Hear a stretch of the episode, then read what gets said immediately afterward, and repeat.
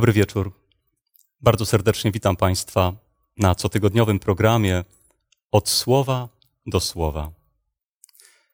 Wierzę, że ten dzisiejszy czas będzie taką wspólną duchową wędrówką, którą pragniemy przeżyć, korzystając z tych słów Pisma Świętego, z tych słów, które oby poprowadziły nas dzisiaj do tego, który jest Słowem, tym wiecznym, wspaniałym, cudownym Bogiem. Bóg. Kim jest?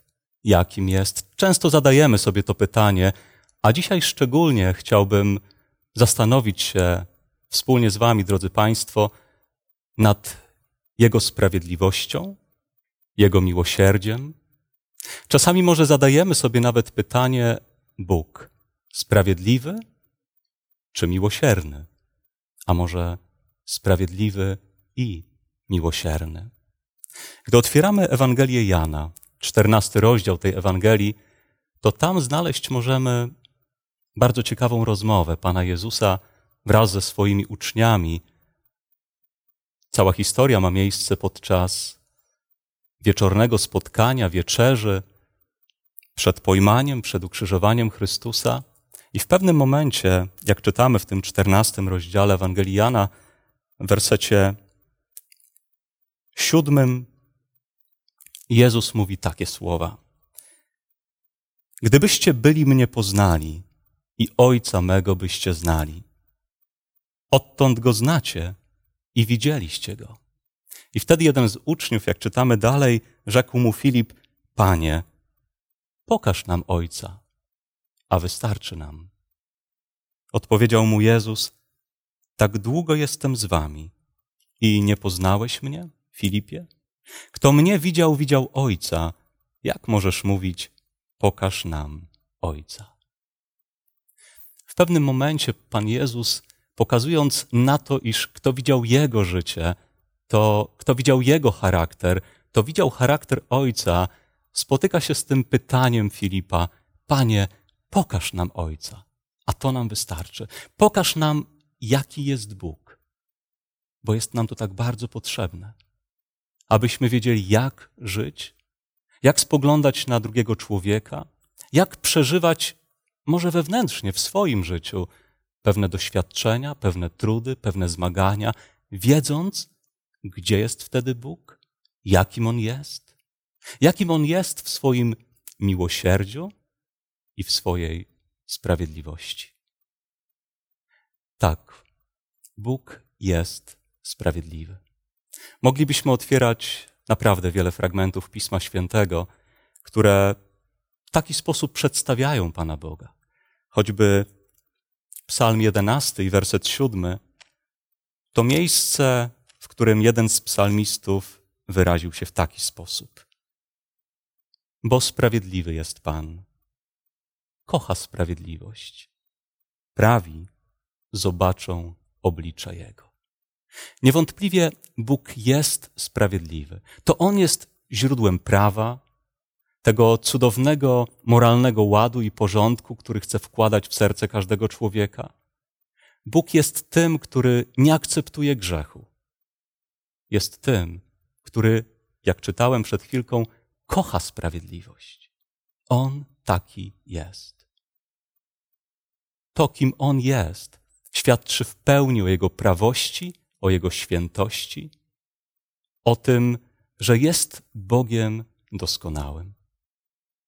W innym fragmencie Pisma Świętego, w Księdze Powtórzonego Prawa, inaczej piątej Księdze Mojżeszowej, przeczytać możemy w 32 rozdziale i w wersecie czwartym takie oto słowa.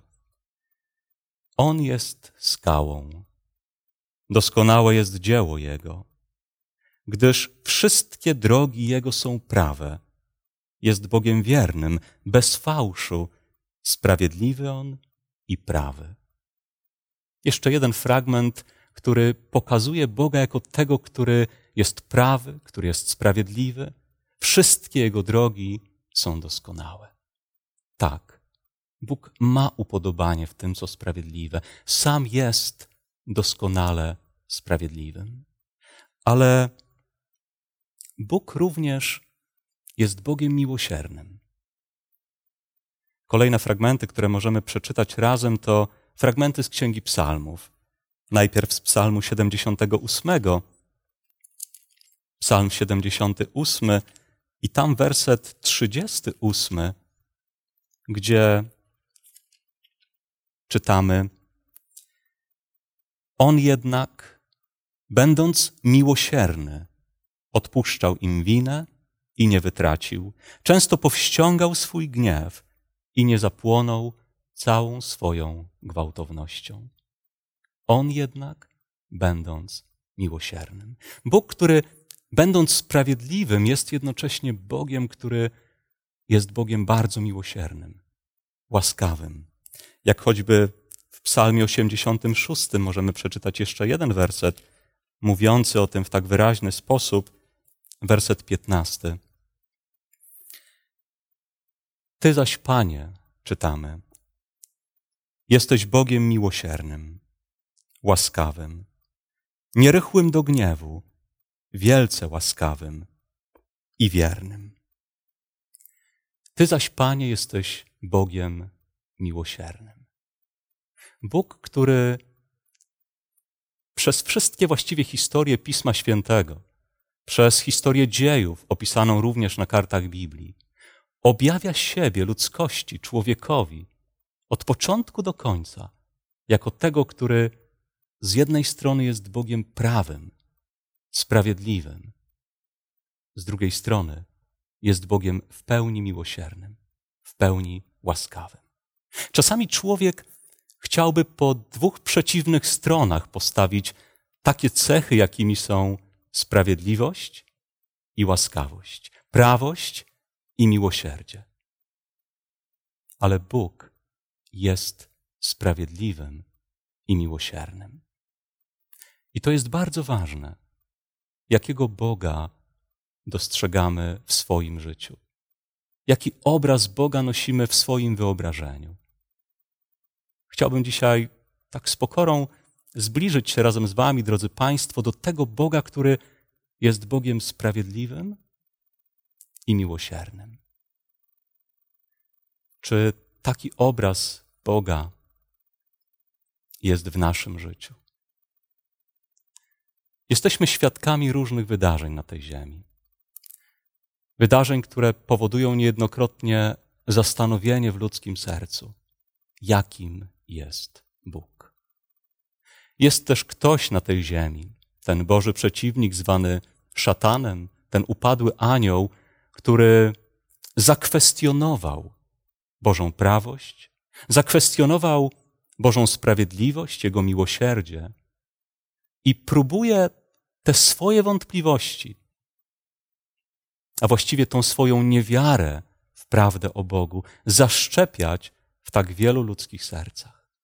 Gdy otwieramy Ewangelię Jana i rozdział ósmy tej Ewangelii, to tam Pan Jezus, mówiąc właśnie o tym Bożym przeciwniku, o szatanie, powiedział tak. On był mężobójcą od początku i wprawdzie nie wytrwał. To 44 werset, fragment tego wersetu. Bo w nim nie ma prawdy. Gdy mówi kłamstwo, mówi od siebie, bo jest kłamcą i ojcem kłamstwa. Jest ktoś, kto jest kłamcą, jest ojcem kłamstwa, i ten ktoś chciałby również w sercach ludzkich przedstawić pewien fałszywy obraz Bożej sprawiedliwości czy Bożego miłosierdzia. Jest kłamcą, który pragnie wprawić ludzkie serce w zamieszanie, w niepewność, w wątpliwości wobec Bożej dobroci, wobec Jego sprawiedliwości czy miłosierdzia. Czasami można by odnieść wrażenie, że ten Boży przeciwnik jawi się niczym jeden z największych obrońców prawa Bożego. Zwłaszcza wtedy, gdy człowiek, przekonany o swojej grzeszności, widząc swoją niedoskonałość wobec świętego Bożego dekalogu, jest przygnieciony wyrzutami sumienia, tym poczuciem winy. I wtedy przeciwnik Boży w takich sytuacjach zdaje się przy człowieku jawić jako ten, kto chciałby, aby cała uwaga człowieka skupiła się jedynie na tym prawie, nie dając człowiekowi żadnej nadziei na to, że może zostać uwolniony od przestępstwa tego prawa.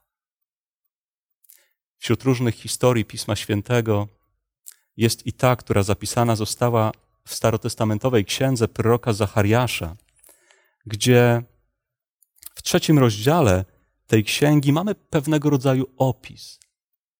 Opis człowieka, kapłana, arcykapłana Jozłego, który stoi i ubrany jest w brudną, zniszczoną szatę.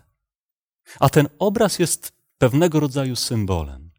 Symbolem grzechu, brudu, symbolem przekraczania Bożej sprawiedliwości, tego duchowego brudu. I w tym obrazie, trzeci rozdział Księgi Zachariasza, widzimy w pierwszym wersecie taki oto opis. Potem ukazał mi Jozułego, arcykapłana, stojącego przed aniołem Pana i szatana stojącego po jego prawicy, aby go oskarżać. I szatana, który stał obok, a całym jego celem było oskarżać tego człowieka, oskarżać również lud Boży, który ten kapłan swoją postawą reprezentował. Bo rzeczywiście złamali prawo Boże. Nie byli sprawiedliwi. Ale drodzy, jeżeli pomijając Boże miłosierdzie, człowiek całą swoją uwagę zwróci na prawość, na sprawiedliwość, to istnieje takie niebezpieczeństwo, że może stracić ze swoich oczu nadzieję, którą daje Pan Bóg. Że może zacząć postrzegać Boga w Jego sprawiedliwości nie w pełni takim, jakim On jest, ale raczej zacząć dostrzegać Jego nieprzystępność, surowość. Ale bywa i odwrotnie. Bywa i tak, że ten, który jest kłamcą, zdaje się jawić czasami jako jeden z najbardziej zagorzałych zwolenników Bożego miłosierdzia, Bożej łaski. Nie dlatego, że tak w istocie jest,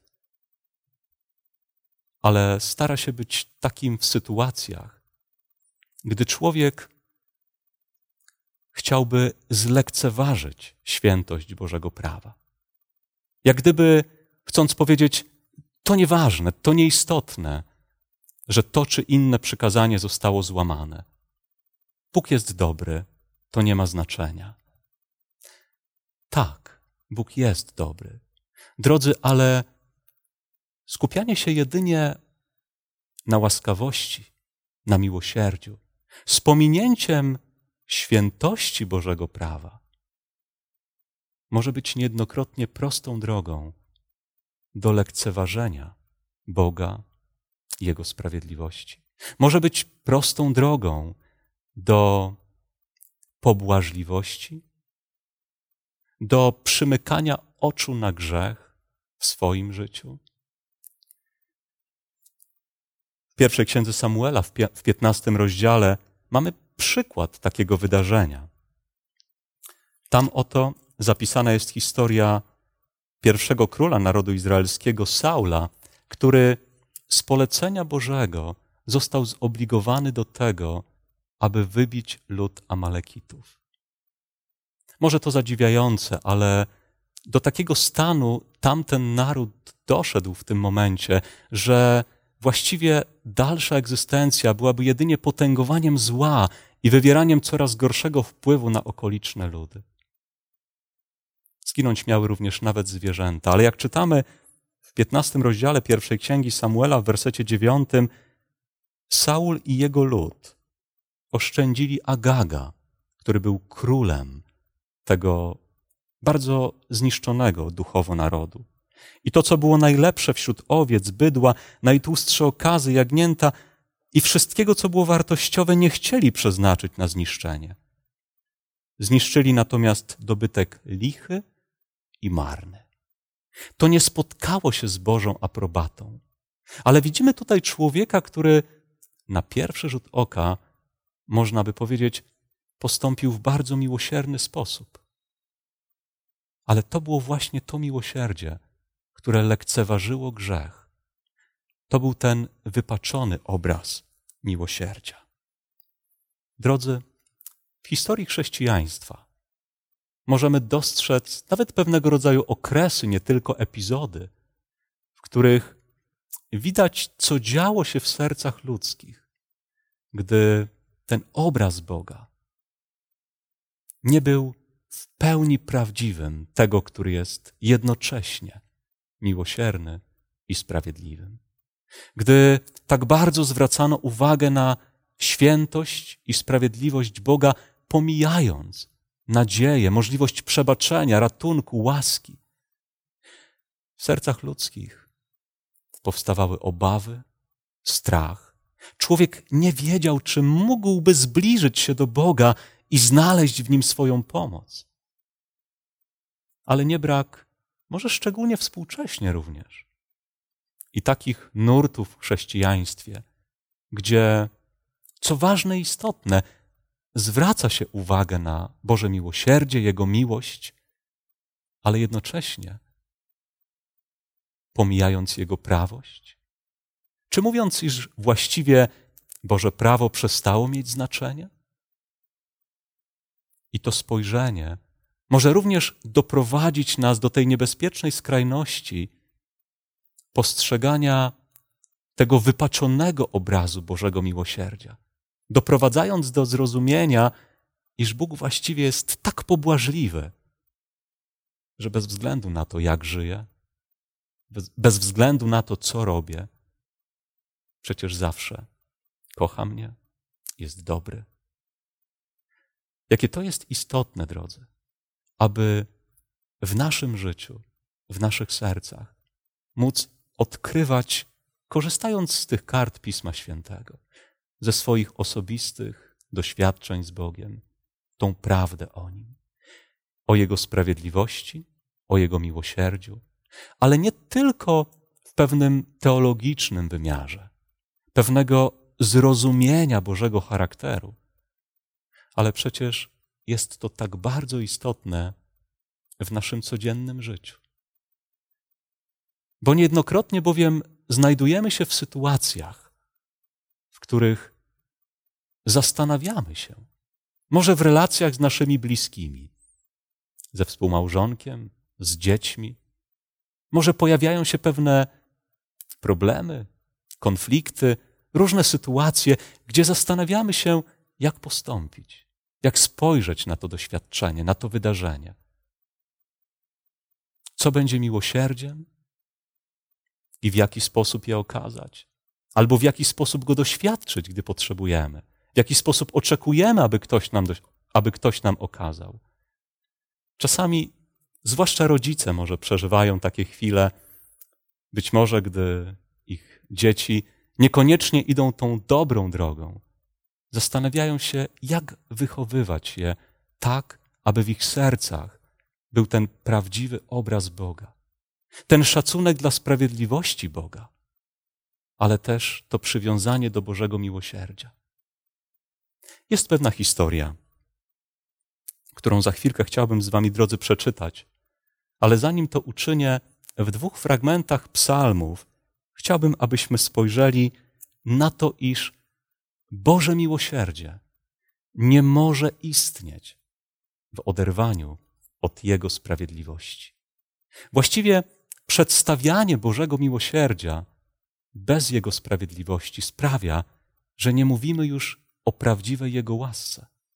Przedstawianie Bożej sprawiedliwości, nie wskazując jednocześnie na możliwość doświadczenia Bożego ratunku, jeżeli staliśmy się tymi, którzy łamią Jego prawość, Jego sprawiedliwość, sprawia, że przestajemy przedstawiać prawdziwą Jego sprawiedliwość. Oto w Psalmie 145, w Psalmie 145 i w wersecie 17 znajdujemy takie słowa. Sprawiedliwy jest Pan na wszystkich drogach swoich i łaskawy we wszystkich dziełach swoich. Oto hymn Dawida, człowieka, który dobrze mógł doświadczyć, zrozumieć, czym jest Boża prawość i czym jest Boża łaskawość. I Dawid również w wyniku swojego osobistego doświadczenia mówi: Boże, Ty jesteś sprawiedliwy na wszystkich Twoich drogach i łaskawy we wszystkich Twoich dziełach. Dawid poznał Boga właśnie jako w pełni sprawiedliwego i w pełni miłosiernego. W innym fragmencie w Psalmie 112 i w wersecie czwartym przeczytać możemy słowa: Światło świeci prawym w ciemności. On jest łaskawy, miłosierny i sprawiedliwy. I to nie jest tak, drodzy, iż Bóg raz jest łaskawy, raz miłosierny, raz sprawiedliwy, ale On zawsze jest w pełni miłosierny i w pełni sprawiedliwy. Ale też niejednokrotnie to, co ma znaczenie, to, co jest ważne, czego doświadczamy, to to, gdzie jesteśmy w naszym doświadczeniu z Bogiem. Czy idziemy drogą, na której oddalamy się od Niego, czy drogą, na której poszukujemy Jego pomocy i Jego dobroci? Jest pewna historia, bardzo znana historia. Chcę sięgnąć razem z Wami, drodzy Państwo, do niej. Historia jednego z proroków, proroka Jonasza. Jeżeli otworzymy historię proroka Jonasza, to zaczyna się ona od słów, w których czytamy pierwszy rozdział i pierwsze dwa wersety. Jonasza, syna Mitaja, doszło słowo Pana tej treści. Wstań, idź do Niniwy, tego wielkiego miasta i mów głośno przeciwko niej, gdyż jej nieprawość doszła do mnie. Prorok Jonasz skierowany został do jednego z największych miast ówczesnego czasu, do Niniwy, stolicy państwa asyryjskiego, miasta, którego, jak czytamy, nieprawość doszła do nieba, mówi Bóg. Było to miasto pełne nieprawości, pełne okrucieństwa, pełne nieuczciwości, wyzysku, gwałtu, przemocy. Inny z proroków starotestamentowych, prorok Nahum, opisując to miasto w trzecim rozdziale, w pierwszym wersecie napisał: Biada krwawemu miastu. Wszystko w nim jest oszustwem, pełno w nim łupu, nie ma końca grabieży. A w tym samym rozdziale, w wersecie dziewiętnastym, zauważył, bo kogóż nie dotykało ustawiczne Twoje okrucieństwo. Do takiego miasta Bóg kieruje proroka. Nie chcę teraz skupiać się na historii proroka Jonasza, jest dosyć znaną. Na początku Jonasz nie chce posłuchać tego Bożego wezwania, ucieka, przeżywa pewne doświadczenia, ale gdy znów wstaje i jest gotowy po tych doświadczeniach z Bogiem iść i przekazać temu miasto, temu miastu poselstwo ostrzeżenia, przesłanie sprawiedliwości. To jak czytamy w trzecim rozdziale Księgi Proroka Jonasza, słowo Pana tej treści ponownie doszło Jonasza. Wstań, udaj się do Niniwy, tego wielkiego miasta i zwiastuj mu poselstwo, które ci przekazuje. Wtedy Jonasz wstał, udał się do Niniwy według słowa Pana, a Niniwa była bardzo wielkim miastem na trzy dni drogi pieszej, a Jonasz rozpoczął wędrówkę do miasta, odbywając drogę jednego dnia. I wołał tak, jeszcze czterdzieści dni pozostaje do zburzenia Niniwy. To, co działo się w tym mieście, wołało o sprawiedliwość. Miara zła została przelana. I przesłanie, które zostało skierowane do mieszkańców tego miasta, było jasne. Jeszcze czterdzieści dni i miasto to zostanie zniszczone. Ale w mieście tym byli ludzie, którzy dążyli do czegoś lepszego. Pragnęli szlachetności. Szukali czegoś głębszego i prawego w swoim życiu. I w reakcji na to zdecydowane przesłanie proroka Jonasza, serca wielu zostały poruszone. Pragnęli uniknąć tego wyroku sprawiedliwości, ale szczerze zaczęli żałować swego postępowania. Szczerze zaczęli zwracać się do Pana Boga, jak czytamy w poście, w takim żalu, w takiej skrusze. I jak czytamy od ósmego wersetu, to było też polecenie króla tego miasta, który w podobny sposób przeżywał to, co usłyszał od Jonasza. Niech włożą włosienice, zarówno ludzie, jak i bydło, niech żarliwie wołają do Boga. Niech każdy zawróci ze swojej złej drogi i od bezprawia własnoręcznie popełnionego. A może Bóg, a może Bóg żywi nadzieję ów król, znów się użali i odstąpi od swojego gniewu i nie zginiemy. I w odpowiedzi na tą szczerą skruchę, na to szczere pragnienie porzucenia tych złych dróg, czytamy, gdy Bóg widział ich postępowanie, że zawrócili ze swojej złej drogi, wtedy użalił się Bóg nieszczęścia, które postanowił zesłać na nich i nie uczynił tego. Bóg okazał swoje miłosierdzie. Bóg okazał swoją łaskę. Ale teraz spójrzmy w serce proroka, Jerem, proroka Jonasza bo on jest tutaj przecież uczestnikiem tego wydarzenia. Z jego ust pojawia się pewne pytanie. Jonaszowi bowiem nie podobało się to, co uczynił Bóg. Jak czytamy w czwartym rozdziale, w drugim wersecie, modlił się do Pana tymi słowy: Ach, Panie, czy nie to miałem na myśli, gdy byłem jeszcze w mojej ojczyźnie? Dlatego pierwszym razem uciekałem do Tarszyszu. Wiedziałem bowiem, że Ty jesteś Bogiem łaskawym i miłosiernym, cierpliwym i pełnym łaski, który żałuje nieszczęścia. Panie, czy nie to miałem na myśli?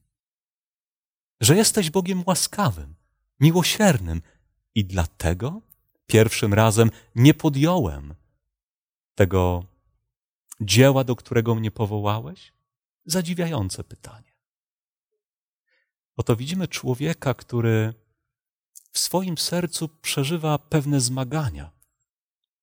Jak połączyć Boże miłosierdzie i Bożą sprawiedliwość? Oczekiwał właściwie wykonania wyroku na tym mieście. To byłoby sprawiedliwe. Ale Pan Bóg przekazał to ostrzeżenie przez usta proroka Jonasza nie dlatego, że pragnął zguby kogokolwiek z mieszkańców Niniwy, ale przekazał to zdecydowane ostrzeżenie, bo może był to ostatni czas, aby jeszcze skorzystać z Bożej łaski. I kiedy ludzie przejęli się, kiedy serca skruszyły się, kiedy chcieli wejść na tą drogę prawości, Bóg okazał swoje miłosierdzie. Ale prorok Jonasz jest w miejscu swojego życia, swojego doświadczenia z Bogiem, w którym trudno mu pogodzić to, że sprawiedliwy Bóg gotów był okazać łaskawość, miłosierdzie tak występnym ludziom. To jest jego osobiste doświadczenie, jego zmaganie z Bogiem w tej wędrówce. Bóg jest sprawiedliwy i jest miłosierny. Jeszcze jeden fragment Słowa Bożego pragnę przeczytać przed przerwą. Oto bowiem w księdze Izajasza w rozdziale 30 czytamy w wersecie 18 Księga Izajasza, rozdział 30, werset 18. Dlatego Pan czeka, aby wam okazać łaskę. I dlatego podnosi się, aby się nad wami zlitować. Gdyż Pan jest Bogiem prawa. Szczęśliwi wszyscy, którzy na Niego czekają. Bóg jest sprawiedliwym. Bóg nie akceptuje grzechu, nie akceptuje żadnego ludzkiego upadku. Ale ten sprawiedliwy Bóg, jak, czeka, jak czytamy, jest tym, który czeka, żeby okazać łaskę, który podnosi się, aby się nad nami zlitować.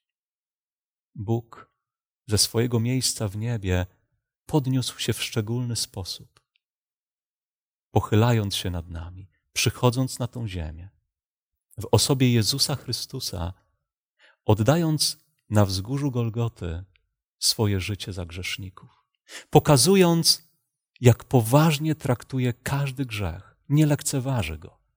Zapłatą za grzech jest śmierć i ta śmierć stała się jego udziałem. Ale podniósł się, nie czekając na nas, sam najpierw wyciągając ręce, aby okazać nam łaskę. Nie warto stawiać pytania dotyczącego Boga, czy jest On miłosierny, czy sprawiedliwy, jak gdyby stawiając te dwie cechy po przeciwnych stronach.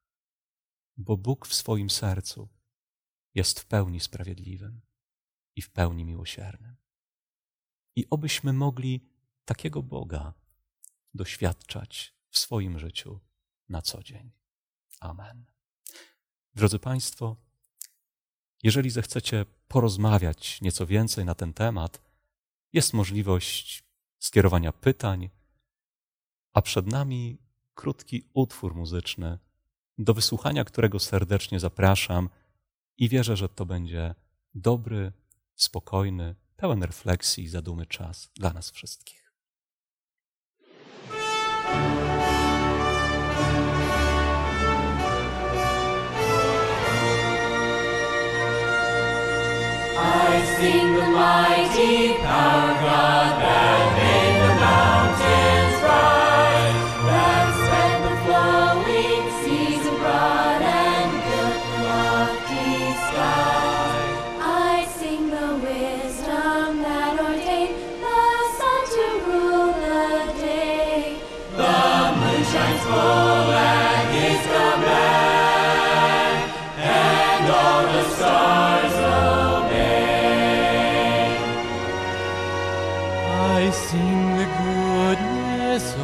the Lord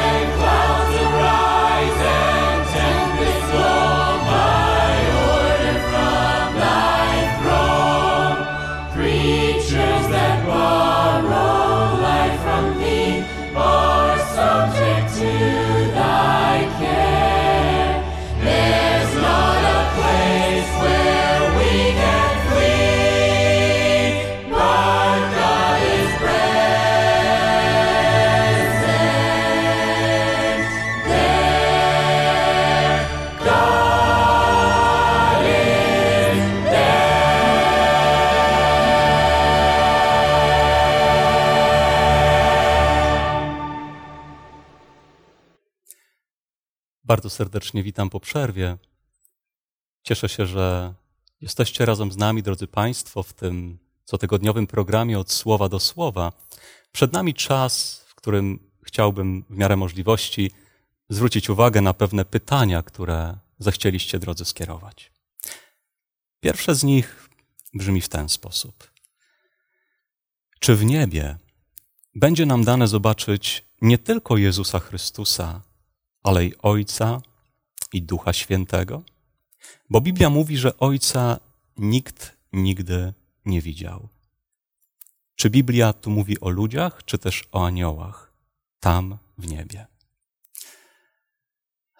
To pytanie, które sięga w tą rzeczywistość, o której z jednej strony wprawdzie możemy na wielu miejscach Pisma Świętego przeczytać, jaka to będzie rzeczywistość niebo, wieczność z Bogiem, ale z drugiej strony musimy być też niewątpliwie bardzo ostrożni, aby myśląc o tym, co w tym momencie jest ponad nasze spodziewanie, jest tym, czego oko nie widziało, czego ucho nie słyszało, aby rzeczywiście móc w odpowiedni sposób na, na podstawie Pisma Świętego myśleć o tym czasie.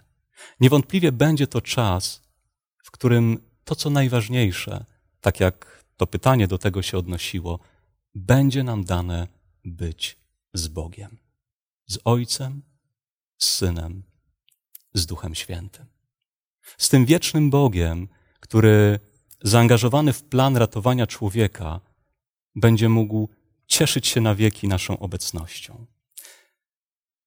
Choć trudno nam do końca odpowiedzieć na to pytanie, w jaki sposób będziemy mogli spoglądać na Boga, doświadczać Jego obecności, to niewątpliwie będzie to czas bez tej bariery grzechu.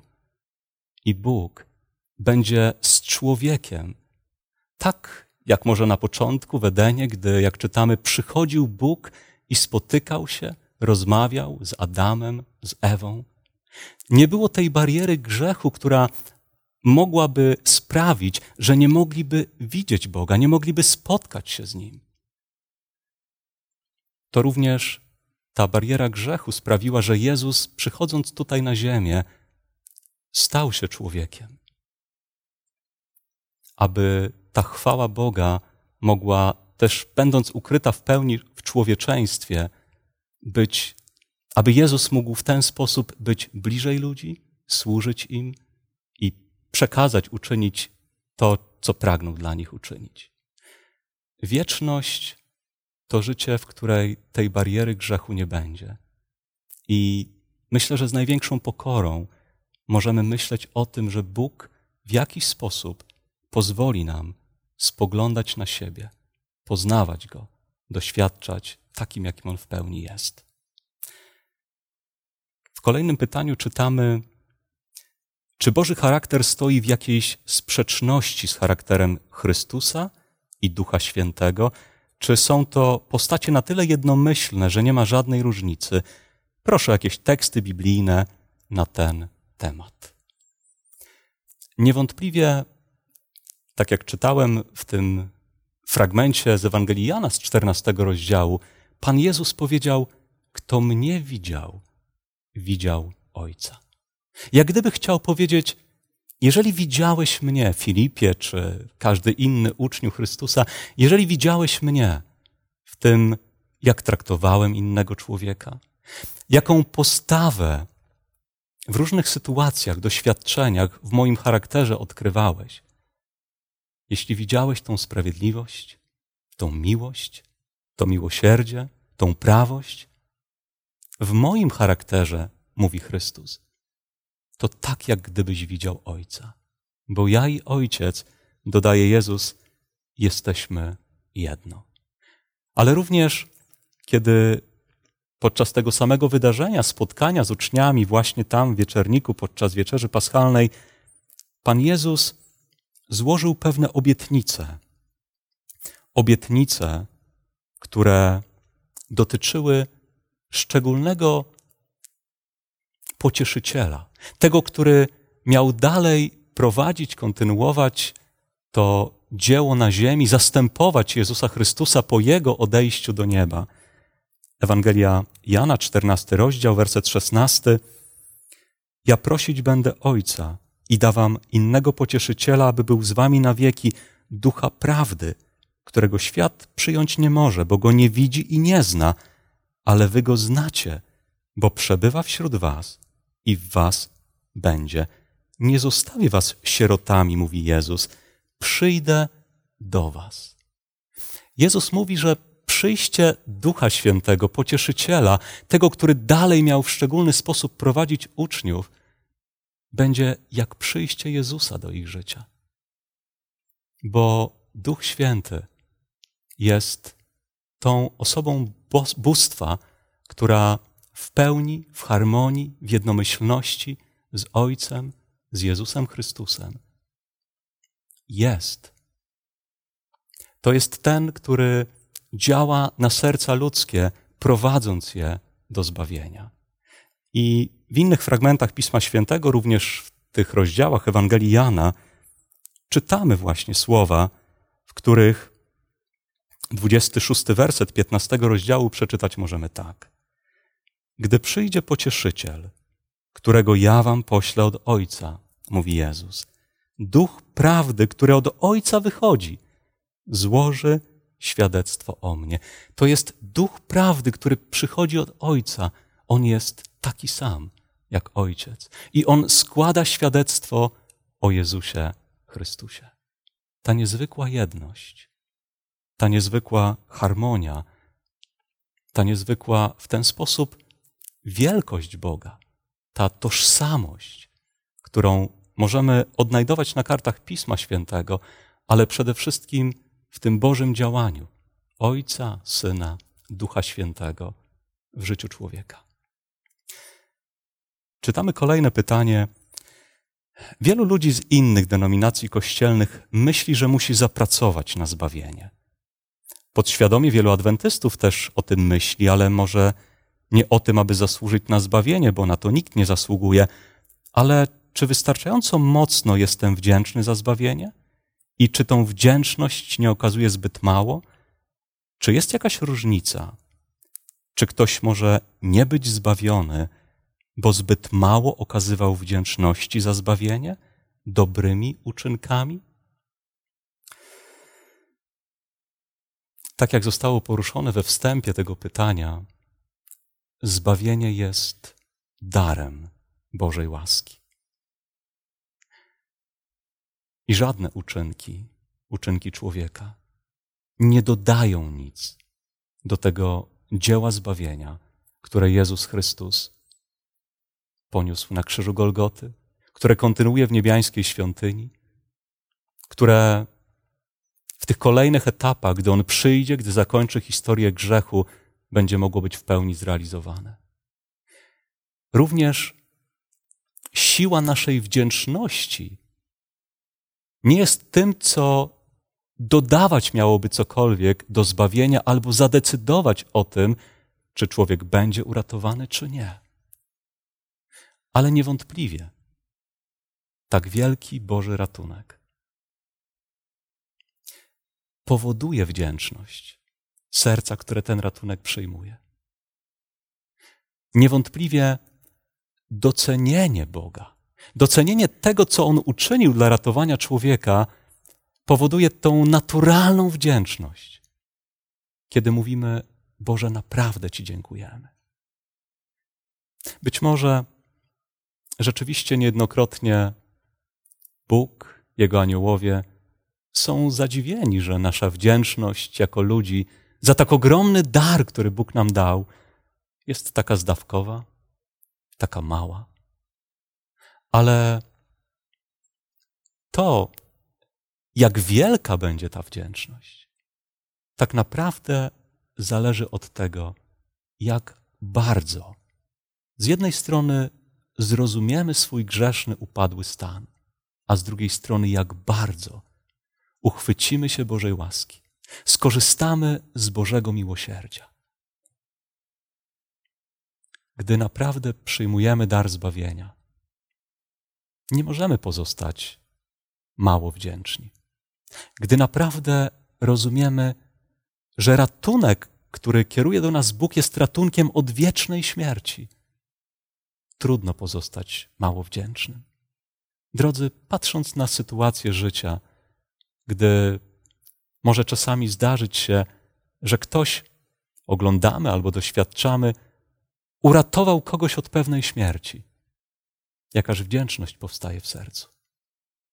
A Bóg uratował nas dzięki swojej łasce od wiecznej zagłady. Im bardziej patrzymy na Pana Jezusa Chrystusa, tym bardziej z jednej strony dostrzegamy swoją nicość, ale z drugiej strony Jego łaskawość, Jego sprawiedliwość. I na tym koncentrujmy naszą uwagę. A życie z Bogiem zawsze przynosi dobre owoce w postaci uczynków, w postaci wdzięczności, które są dobre dla ludzi, które przynoszą Bogu chwałę. Ale to są owoce świadczące o tym, jak bardzo otworzyliśmy nasze serce na Boże zbawienie. W kolejnym pytaniu czytamy, czy o zbawieniu będzie decydować ta chwila, gdy na sądzie przedadwentowym Bóg zbada człowieka i go zbawi? Gdy będzie na tą chwilę w porządku? Czy może bardziej liczy się kierunek, w jakim, w jakim się idzie, niż moment, w jakim się stanie? To prawda, że przed powtórnym przyjściem Pana Jezusa, tak jak mówi Pismo Święte, zanim On powróci, żyjemy w pewnym szczególnym czasie. Czasie, który trwa teraz, zwanym sądem przedadwentowym, a więc przed powtórnym przyjściem Chrystusa, w którym Bóg bada ludzkie serca, bada właściwie zapis ludzkiego życia.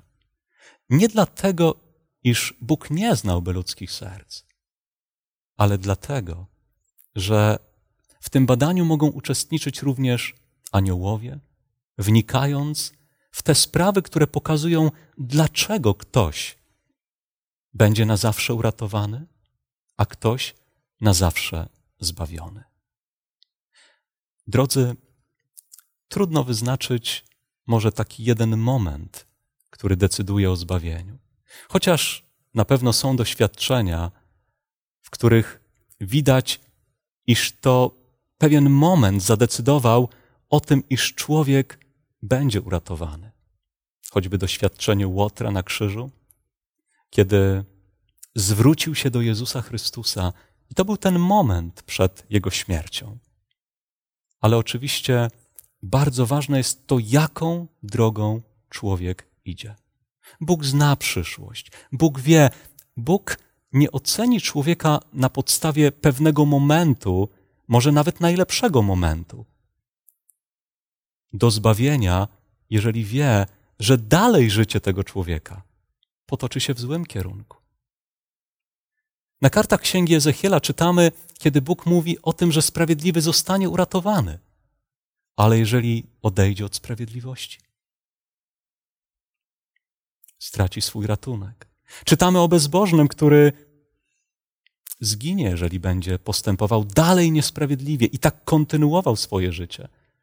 Ale jeżeli porzuci tą bezbożność, tą niesprawiedliwość, na pewno ważny jest kierunek naszego życia, ale nasze życie, drodzy, składa się też z pewnych momentów, z pewnych chwil, decyzji. Właściwie każdego dnia wybieramy, czy stoimy po stronie Boga, czy nie. Czy odrzucamy te pokusy ku złemu, czy upadamy? Czy trwamy w grzechu? Czy szukamy Bożej pomocy, aby nasze życie mogło być sprawiedliwe, pobożne? I Bóg zna całe nasze życie. Na pewno nikogo nie skrzywdzi. Na pewno na tym sądzie przedadwentowym Bóg, badając zapis całego ludzkiego życia w towarzystwie aniołów, podejmie decyzje, które będą wyrazem najwyższego Jego miłosierdzia i najwyższej Jego sprawiedliwości. Czytamy dalej, czy po czasie łaski wierzący naprawdę będą bez pośrednika przed Bogiem? Gdzie to jest w Biblii napisane? Czas łaski to czas, w którym Pan Bóg daje nam te cudowne możliwości skorzystania z Jego miłosierdzia, skorzystania z tej Jego wspaniałej litości, którą nad nami roztacza. I niewątpliwie, jak czytamy również na kartach Pisma Świętego, w wielu miejscach Pisma Świętego Bóg kieruje pewnego rodzaju apele do człowieka, mówiąc: Dzisiaj jest czas łaski, dzisiaj jest dzień zbawienia. Pan Jezus, służąc w niebiańskiej świątyni, jest naszym pośrednikiem i oferuje nam swoją łaskę. Daje możliwość przebaczenia, wyznania grzechów. Dzisiaj, upadając, możemy wyznać Jemu nasze grzechy i On na mocy swojej przelanej krwi odpuszcza nam. Jest naszym pośrednikiem. To pytanie, czy po czasie łaski wierzący będą bez pośrednika? Może spróbuję odpowiedzieć na nie w ten sposób. Drodzy, dopóki Pan Jezus pośredniczy, dając człowiekowi możliwość pojednania z Bogiem, jest to czas łaski. Ale w pewnym momencie arcykapłańska służba Chrystusa w świątyni niebiańskiej zakończy się. Ta pośrednicza służba Chrystusa zakończy się. Każdy, kto chciał wyznać swoje grzechy, pojednać się z Bogiem, będzie mógł to uczynić. Ci, którzy pomimo wielu Bożych działań, niemal pewnych nalegań Bożej miłości i łaski, pukania do ich serc, nie chcieli porzucić nieprawości. Pozostaną w tym stanie. To dlatego, jak czytamy Księdze Objawienia, nastanie na ziemi taki krótki okres czasu pomiędzy zakończeniem służby Chrystusa w niebiańskiej świątyni, a Jego przyjściem, o którym przeczytać możemy w ten sposób. 22 rozdział Księgi Objawienia, werset 11. Kto czyni nieprawość, niech nadal czyni nieprawość. Kto brudny, niech nadal się brudzi. Lecz kto sprawiedliwy, niech nadal czyni sprawiedliwość, a kto święty, niech nadal się uświęca. Dlatego, że nawet jeśli nie będzie już tego czasu służby Chrystusa w niebiańskiej świątyni, obecność Ducha Świętego w sercach wierzących, to pełne poddanie wierzących Duchowi Bożemu sprawi, że będą mogli wzrastać w świętości, w tej prawości, dzięki łasce i mocy Bożej, dzięki wszelkiemu Bożemu wsparciu. Jak czytamy jeszcze jedno pytanie, czy, można, czy może koniec czasu łaski dotyczy bezbożnych? To jakby kontynuacja tego poprzedniego pytania. A pobożni dalej będą mieć pośrednika Jezusa? Właściwie chyba to, o czym wspominałem przed chwilką, było już pewnego rodzaju odpowiedzią na to pytanie. Dziękuję serdecznie za te pytania. Dziękuję za to, że mogliśmy razem, drodzy, dzisiaj spędzić tę chwilę. Więcej pytań nie ma już z Waszej strony, ale dziękuję, że mogliśmy próbować spojrzeć razem na Boga, na Jego charakter, na Jego miłosierdzie, na Jego sprawiedliwość. Pozwólcie, że pożegnam się z Wami fragmentem z księgi proroka Jeremiasza, z rozdziału dziewiątego. To piękny fragment, w którym Jeremiasz, zapisując słowa w natchnieniu Ducha Bożego, napisał tak. Tak mówi Pan. 22 i 23 werset tego rozdziału. Niech się nie chlubi mędrzec swoją mądrością, niech się nie chlubi mocarz swoją mocą, niech się nie chlubi bogacz swoim bogactwem, lecz kto chce się chlubić, Niech się chlubi tym, że jest rozumny i wie o mnie. Iż ja, Pan, czynię miłosierdzie, prawo, sprawiedliwość na ziemi, gdyż w nich mam upodobanie. Taki apel Pana Boga do serc naszych. Jeżeli jest jakiś powód do chluby, do tego, żeby coś docenić może w swoim życiu, mówi Bóg, to jest to ten powód, jeżeli wiesz o mnie, czy znasz mnie, jak dosłownie można by przetłumaczyć to słowo, znasz, że jestem miłosierny i że jestem sprawiedliwy. Bóg, który jest i sprawiedliwy, i miłosierny. Potrzebujemy Jego sprawiedliwości na co dzień, Jego miłosierdzia.